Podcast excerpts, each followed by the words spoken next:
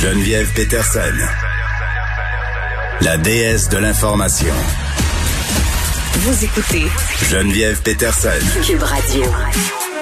On se parlait des fameux codes de couleur en début d'émission. Je vous disais Montréal, on est encore dans le vert, mais là, euh, il y a la directrice régionale de la santé publique euh, qui nous dit que dès la semaine prochaine, on pourrait passer au jaune parce qu'on a euh, bon 20 éclosions dans des milieux de travail, on a deux éclosions bien délimitées dans des écoles, une dans un service de garde, donc ça va être à surveiller dans une semaine ou deux si on continue comme ça dans, le sens où si l'ensemble des indicateurs sont vers une tendance à la hausse en termes de nouveaux cas, on pourrait passer au jaune. Et si on passe au jaune, ça veut dire qu'on peut passer euh, à une autre, aux autres couleurs plus préoccupantes et que peut-être ça pourrait faire augmenter notre niveau d'anxiété et de détresse psychologique parce que ce qui nous pend au bout du nez, évidemment, c'est cette deuxième vague. Donc, possible reconfinement.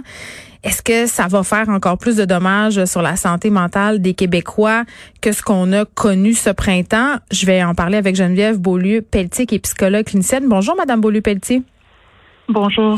Bon, euh, on a l'Agence statistique euh, Canada qui a demandé aux Canadiens d'évaluer leur santé mentale en indiquant si elle était mauvaise, passable, bonne, très bonne ou excellente.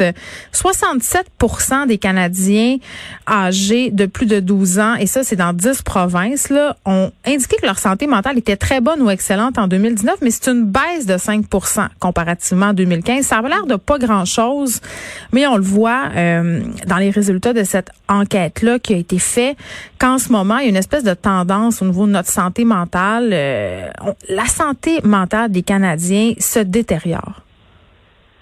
Oui, tout à fait. C'est sûr que là, on parle de, de contexte très particulier, très stressant. Donc oui, dans des périodes, par exemple, l'idée de la pandémie comme telle peut être très anxiogène, mm. mais là, on rajoute à ça des mesures, par exemple, de confinement et des, des mesures sanitaires qui sont euh, plus contraignantes. Alors oui, déjà au début, on se disait oui, la santé mentale devrait potentiellement être affectée, et plus les semaines passent, plus les mois passent, ben, plus on, on, on s'attend à ce que les effets soient là sur la santé mentale. Mais qu'est-ce que les gens trouvent le plus difficile en ce moment, là, selon vous? C'est une excellente question. Il y a plein de facteurs. Alors, pour chacun, si par exemple quelqu'un a perdu son emploi, ça peut être un stress immense. Ça fait partie des grands stress parce que euh, là, là ça, ça éveille un paquet d'angoisses, des incertitudes, des inquiétudes financières. Donc, ça, ça, ça, peut être un cas de figure très précis. Il y en a qui vont vraiment développer des grandes angoisses par rapport au fait de contracter la COVID comme telle. Donc, on parle vraiment sur un plan euh, de, la santé. Pour d'autres, c'est vraiment un débordement, par exemple, parental, d'essayer de, concilier, hein, par exemple, pendant plusieurs mois, la présence des enfants, le télétravail. Donc, pour chacun, ça peut être un, une manifestation différente, puis des, facteurs différents qui vont être à la source de l'anxiété. Mais justement, comme ça peut être différents facteurs, ben donc on a potentiellement plus de probabilité de développer justement des, symptômes ou à tout le moins euh, euh des, manifestations d'anxiété. Pour certains, ça va être de la dépression. Pour d'autres, ça peut même aller jusqu'à, par exemple, un trouble de stress post-traumatique. Donc, ça peut vraiment être de, différents ordres. OK. Là, euh, je pense que c'est indéniable qu'on s'en va vers une deuxième vague. Là, je le disais, là, cette idée de se reconfiner, c'est une idée qui est difficile à mm. accepter pour bien des gens. Moi, la première. Puis je pense euh, quand même, euh, Madame Beaulieu-Pelletier, euh, qu'un un avantage qu'on a eu au premier confinement, c'est que c'était un peu le printemps. Hein. Ça s'est passé vers la fin de l'hiver. Là, cette idée qu'on pourrait être amené euh, à se confiner pendant l'hiver, de peut-être pas voir sa famille à Noël, d'être enfermé euh, au mois de janvier. On sait que ces mois-là sont déjà très difficiles pour bien des gens. Là. Oui. Oui, puis effectivement, déjà, il y a, l'effet long terme. Donc, comme on disait, plus le temps passe, plus l'effet est là.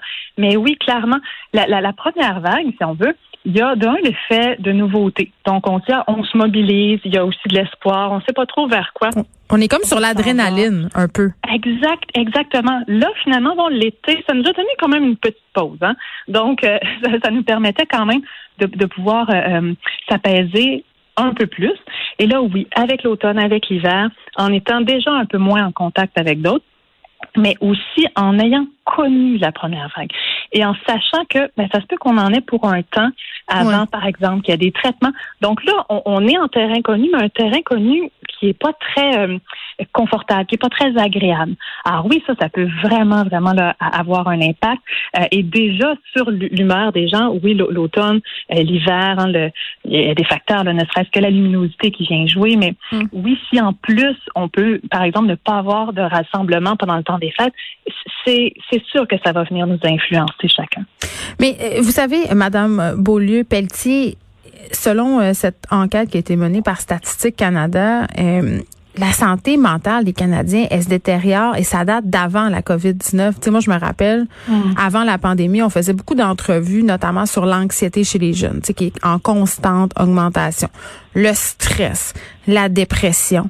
Euh, ça allait déjà mal avant. Qu'est-ce qui se passe avec nous autres?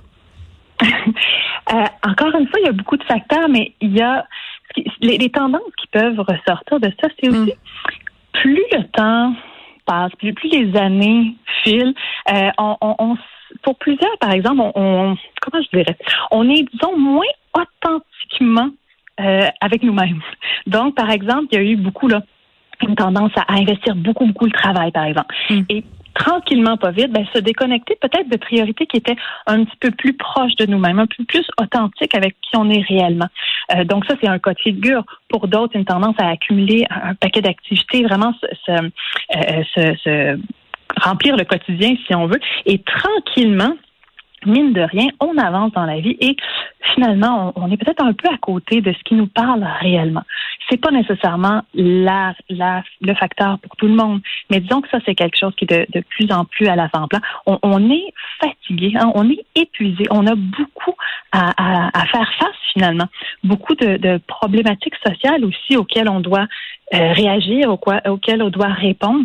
Alors, il y a vraiment là, ça, c'est quelques facteurs, mais on, on est de toutes parts, je dirais, euh, euh pressurisé. Oui, puis j'ai envie qu'on se parle peut-être de l'avènement des médias sociaux. Est-ce qu'on peut voir une certaine adéquation entre la montée de la détresse euh, puis la popularité de ces plateformes-là? Parce que là, en ce moment, on a une montée absolument incroyable du mouvement anti-masque.